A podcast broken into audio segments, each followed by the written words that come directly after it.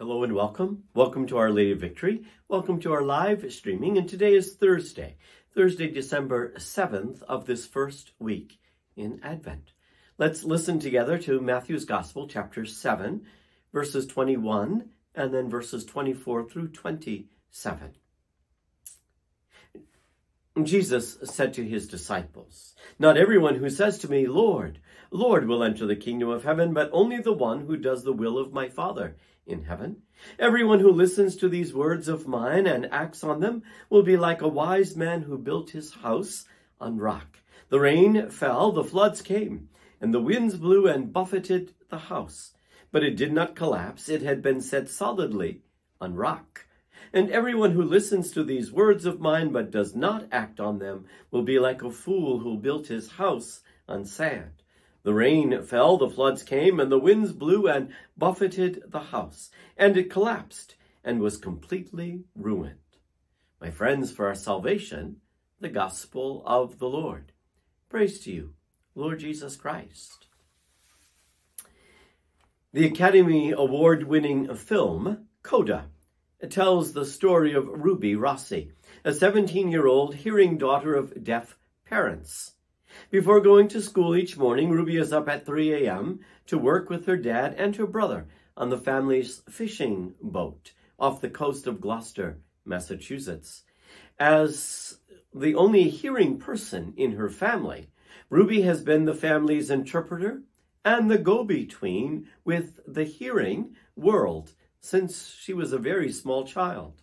She's been the ears and the voice of her family in every possible situation. Some serious, some very hilarious, some awfully embarrassing.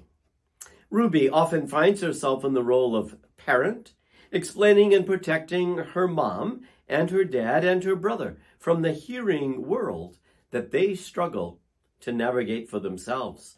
Ruby possesses a wonderful singing voice. Music is her joy, a joy that is lost on her family, who are mystified and a little hurt by her interest in a vocation that could possibly be one that they would never appreciate. If I was blind, would you want to paint? Her mother asked Ruby at one point. The beginning of her senior year, Ruby works up the courage to audition for the school choir. Despite a dis- disastrous start, the choir director realizes her talent and a new chapter opens up in Ruby's life. Soon she is offered a scholarship to Boston's Berklee College of Music. But her family's uh, fishing business hits a rough patch, and they desperately need Ruby's help. Suddenly in life she never imagined for herself becomes possible, and just as suddenly mom and dad have to face the reality of making their way through the hearing world without their daughter. Every family can identify, I think, in some way or another with the difficult balancing of dreams and of needs, of possibilities, and with all the obstacles that Ruby and her family struggle with but their love and their care for one another enables them to move on. Ruby understands her parents' fear of being without her and works with them to develop long overdue working relationships with the Gloucester fishing community. And in the film's climatic scene, Mom Jackie and Dad Frank come to see, if not hear, the joy of their daughter's singing brings to her and all those who listen to her.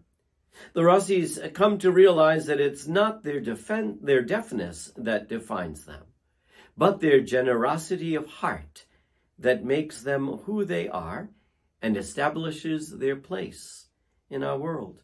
See, in the story of the Rossis, we can see ourselves confronting the same struggles, the same challenges that every family encounters, knowing that we are loved that we are cared for is the ultimate security. Jesus' parable of the house built on rock resonates during this Christmas season when we are especially aware of and grateful for our ties with families, our friends, all those whom we consider our loved ones. Our families are meant to be safe places of love and security, our own Nazareths where the love of God is reborn every day. And gratefully for those families, those individual peoples whose families have not been that rock of love. They have found a group of people whom they call family, and they have found the rock on which to build their life. Pray with me today. Lord God, be the rock on which we build our homes. May we become and always willing to be, always present through unseen guests at our family tables.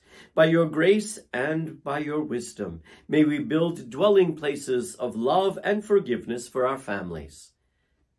May our homes be where your spirit of love is, in each and every room, with each and every person, that the hearth of our souls will warm our hearts and the hearts of all who enter our homes. Our Lady of Victory, pray for us. May the Prince of Peace bring peace to our world. Be blessed today and be blessed every day of your life by our God, who is Father, Son, and Holy Spirit. Amen. Have a good day.